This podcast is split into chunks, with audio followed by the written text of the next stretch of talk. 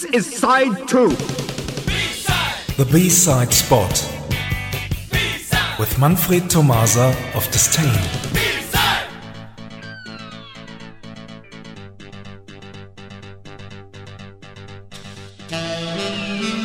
Hello everyone. Hope you are doing fine. Here is your weekly B-side spot. Track we are talking about tonight is Kill Your Children by the Cassandra Complex.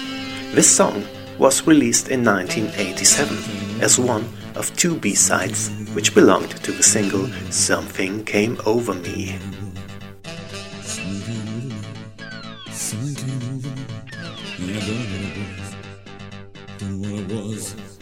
By then, the Cassandra Complex had already become one of the most important independent acts of the 1980s, dealing with a unique mix of industrial EBM and a very emotional pop appeal. In our opinion, Kill Your Children should have been an A-side. What do you say? Here it is. See you somewhere in time.